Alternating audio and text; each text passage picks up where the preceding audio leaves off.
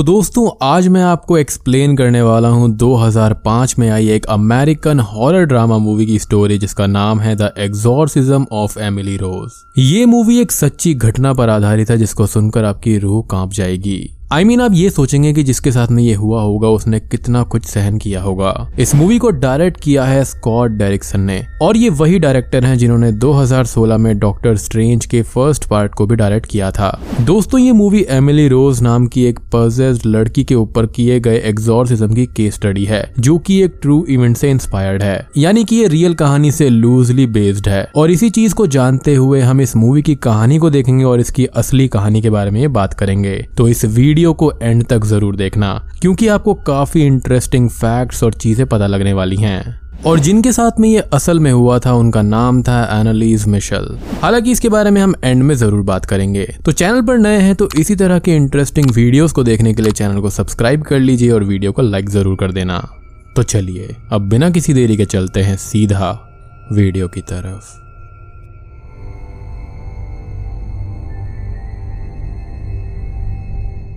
तो मूवी की शुरुआत होती है और हम एक डॉक्टर को देखते हैं जो कि बहुत ही संकोच करते हुए रोज फैमिली के घर में आता है। और इस डॉक्टर को यहाँ पर एमिली रोज नाम की एक लड़की की डेड बॉडी को एग्जामिन करने के लिए पुलिस वालों ने बुलाया होता है। डॉक्टर एमिली रोज की बॉडी को चेक करके रूम से बाहर आता है और रोज फैमिली को बताता है कि एमिली की डेथ नेचुरल तरीके से नहीं हुई है। और वो ये बोलते हैं कि एग्जॉर्सिज्म के दौरान की गई लापरवाही की वजह से ही एमिली अभी इस दुनिया में नहीं रही। अब वहाँ पर फादर रिचर्ड मोर भी मौजूद होते हैं, जिन्होंने इस एग्जॉर्सिज्म को किया था। और डॉक्टर के बयान के बाद में वहाँ पर मौजूद पुलिस ऑफिसर फादर रिचर्ड को अरेस्ट कर लेते हैं। आगे हम ये देखते हैं कि मीडिया में हर तरफ़ ये बात फैल जाती है कि चर्च और चर्च के पादरी की लापरवाही की वजह से 19 साल की मासूम लड़की, यानी कि एमिली रोज की डेथ हो गई है। और जब एमिली को मेडिकल साइंस से बनी दवाइयों की ज़रूरत थी, तब पादरी ने उसकी दवाइयाँ बंद करवा के तंत्र विद्या से उसे ठीक करने की कोशिश करी थी, यानी कि एग्जॉर्सिज्म के ज़रिए। अब आगे हम एक लॉयर्स के ग्रुप को देखते हैं, जो कि पादरी के केस पर ईथन थॉमस नाम के एक लॉयर को लगाते हैं, जो कि उनके हिसाब से प्रीस्ट को जेल पहुँचाने के लिए सबसे बढ़िया लॉयर रहेगा।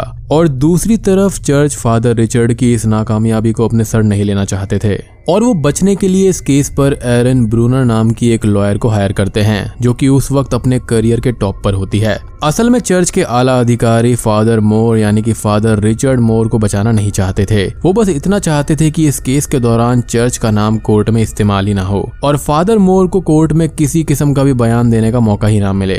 अब यहाँ पर केस शुरू होने से पहले ही चर्च एरन ब्रूनर को ये बात समझा देता है। अब आगे हम ये देखते हैं कि ब्रूनर फादर रिचर्ड से मिलने के लिए जेल में जाती है। और एक प्राइवेट लॉयर को देखते ही फादर रिचर्ड चर्च के सारे मंसूबों के बारे में खुद ही समझ जाते हैं। ब्रूनर यहाँ पर फादर रिचर्ड को सजेस्ट करती है कि वो अपने गुनाह को कबूल कर लें और वो इस केस को लड़ते हुए उनकी सजा को कम से कम कराने की कोशिश करेगी। मगर फादर रिचर्ड सच्चाई के साथ इस केस को लड़ना चाहते थे और वो ये कहते हैं कि मुझे नहीं लगता कि मुझे तुम्हारी ज़रूरत है। मेरे लिए एक सरकारी वकील ही ठीक रहेगा। मगर एरन ब्रूनर किसी भी तरह इस केस को लड़ना चाहती थी और वो फादर रिचर्ड को कोऑपरेट करने के लिए मना लेती है। मगर फादर रिचर्ड अपनी एक शर्त को रखते हैं और ये कहते हैं कि उनको सजा से कोई भी डर नहीं है। वो बस एमिली की पर्सनल स्टोरी को कोर्ट में सबके सामने सुनाना चाहते हैं, ताकि दुनिया ये जान सके कि असल में उस दिन हुआ क्या था। फ़िलहाल तो ना चाहते हुए भी एरन ब्रूनर फादर रिचर्ड की बात को मान लेती है और फिर वहाँ से चली जाती है।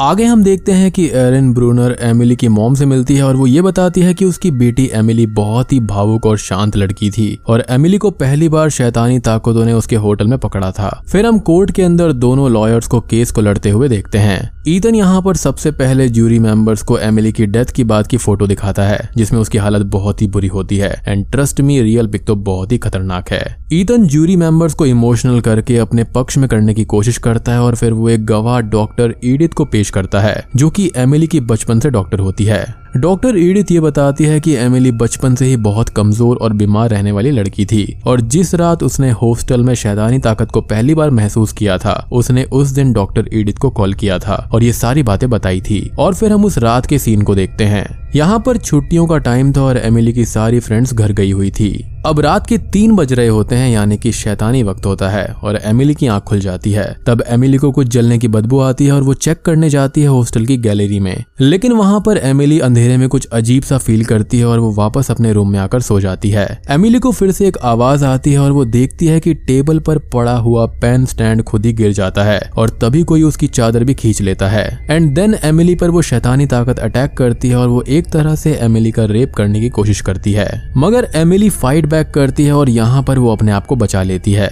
और ये बात हम जानते हैं कि मेडिकल साइंस यहाँ पर शैतान या फिर रूहानी ताकत जैसी चीज़ों पर विश्वास नहीं रखता। ईतन कुछ एक्सपर्ट न्यूरो डॉक्टर्स की टीम को कोर्ट में पेश करता है और बहुत ही आसानी से ये प्रूव कर देता है कि एमिली की हालत किसी शैतान की वजह से नहीं, बल्कि मिर्गी की वजह से खराब थी। और सही टाइम पर इलाज ना मिलने के कारण से ये बीमारी उसके दिमाग पर भी हावी होने लगी थी, जिसकी वजह से उसे तरह तरह की चीज़ें दिखने लगी थी, जो की असल में थी ही नहीं।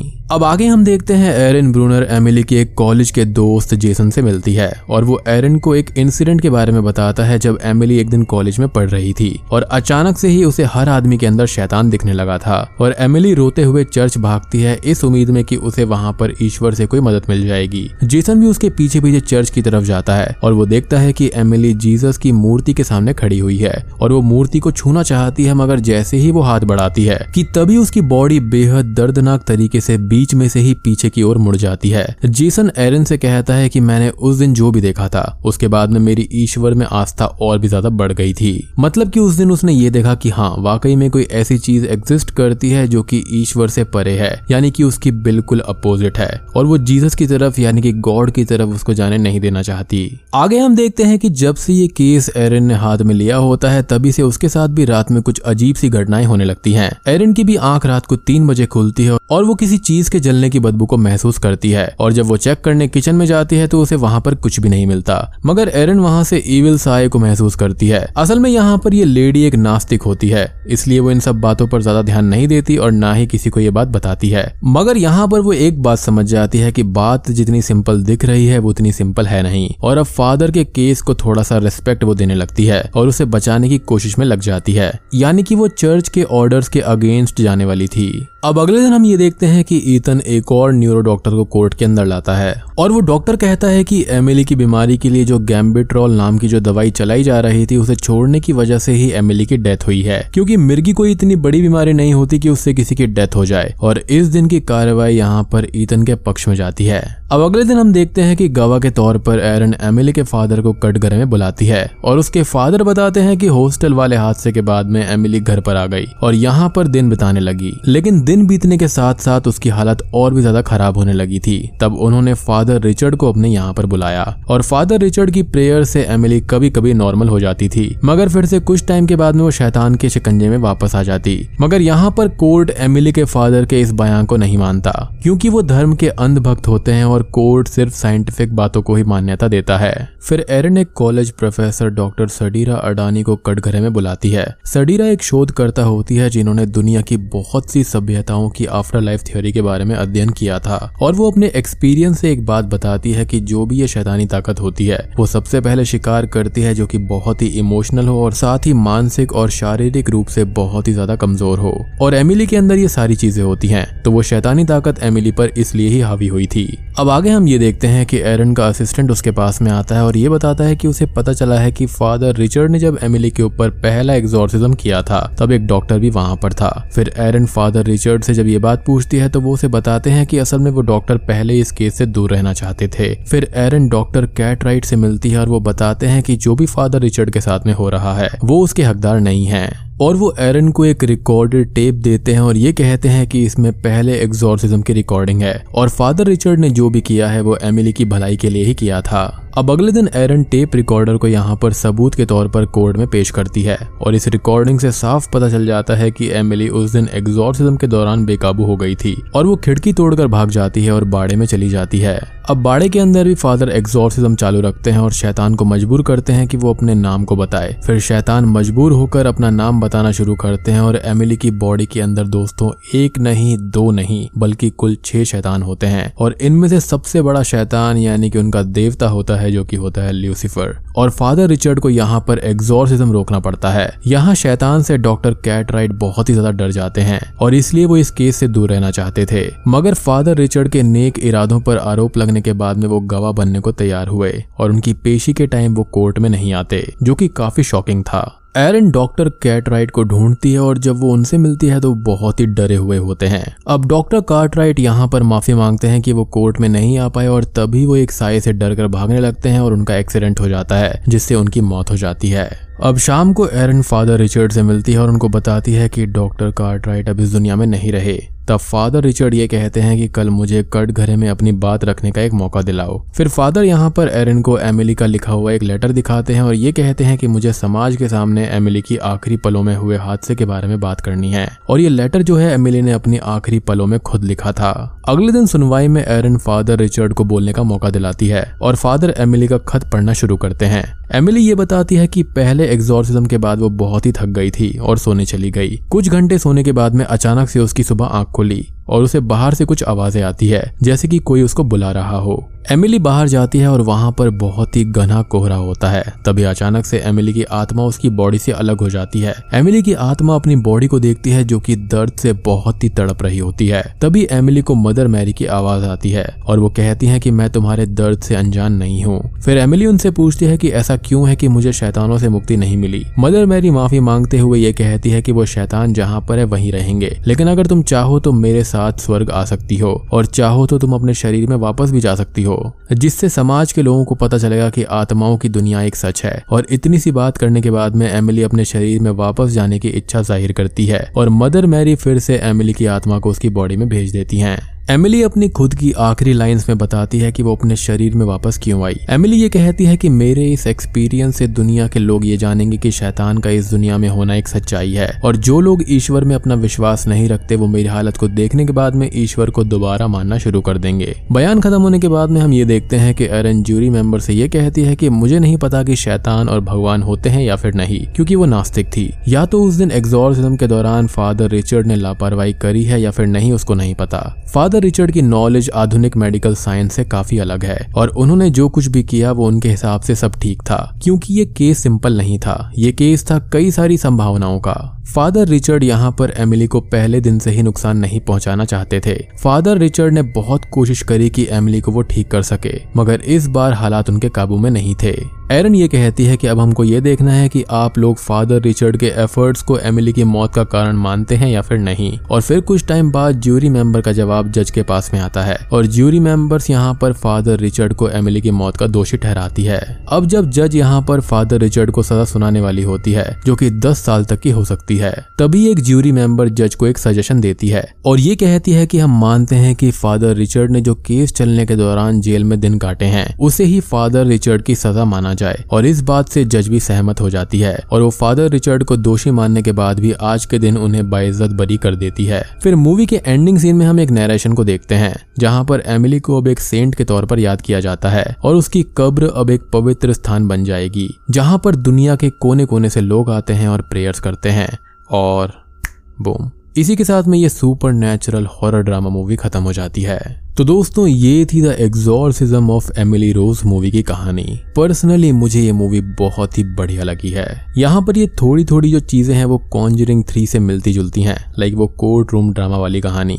बट इस मूवी का लेवल काफ़ी अलग है, क्योंकि ये सच्ची घटना पर आधारित है, और ये चीज़ तो वाकई में हुई थी। और इस केस के चलते यहाँ पर कई सारी मूवीज़ इस तरह की आ रखी हैं, जो कि इसी केस पर आधारित हैं। और मैं देखता हूँ उन सभी मूवीज़ को कि कोई अच्छी लगती है या फिर नहीं। अगर कोई काफ़ी अच्छी होगी तो मैं उसको एक्सप्लेन ज़रूर करूँगा।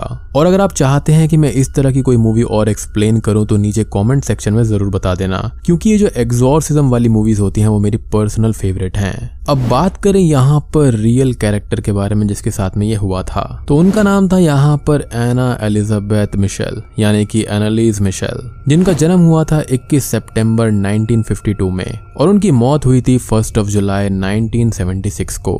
ये एक जर्मन वुमेन थी, जिनके 67 एग्जॉर्सिज्म्स हुए थे।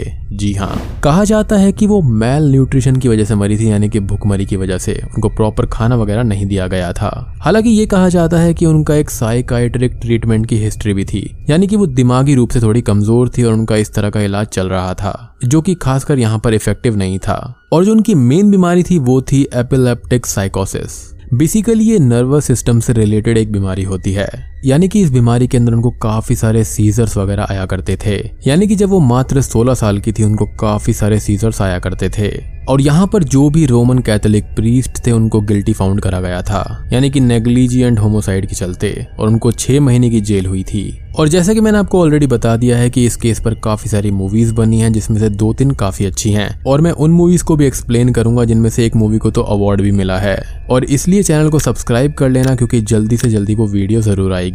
अब देखो यहाँ पर कुछ भी हो लाइक यहाँ पर नेग्लिजियंस थी या फिर यहाँ पर मेल न्यूट्रिशन हुआ था या फिर सेटन वाला केस था। लेकिन जो उस बच्ची के साथ में हुआ, वो बहुत ही ज़्यादा गलत हुआ। लाइक इतनी छोटी सी उम्र में चले जाना एक बहुत ही दर्दनाक चीज़ होती है पेरेंट्स के लिए। तो जो ट्रॉमा यहाँ पर एनालिस की फैमिली ने झेला होगा, वो बहुत ही खतरनाक होगा। और इसी वजह से ये केस और ये मूवी और ये ट्रू स्टोरी है, वो बहुत ही ज़्यादा खतरनाक बन जाती है। मतलब कि इस मूवी को अगर आप ध्यान से देखेंगे और बहुत ज़्यादा फील करेंगे तो आपको वाकई में एक दर्द और बहुत ज़्यादा डर लगेगा कि वाकई में किसी के साथ में ऐसा हुआ होगा। I mean just suppose 67 exorcisms बहुत बड़ी बात होती है ये। तो उम्मीद करता हूँ कि आपको ये वीडियो और इन्फॉर्मेशन इंटरेस्टिंग लगी होगी। बढ़िया लगी है तो इस वीडियो को शेयर करना लाइक करना और कमेंट करके बताना कि आपको ये मूवी और वीडियो कैसी लगी। चैनल पर नए हैं तो सब्सक्राइब कर दीजिए तो मैं आप सबको मिलता हूँ अगली वीडियो के साथ में। तब तक के लिए। Stay.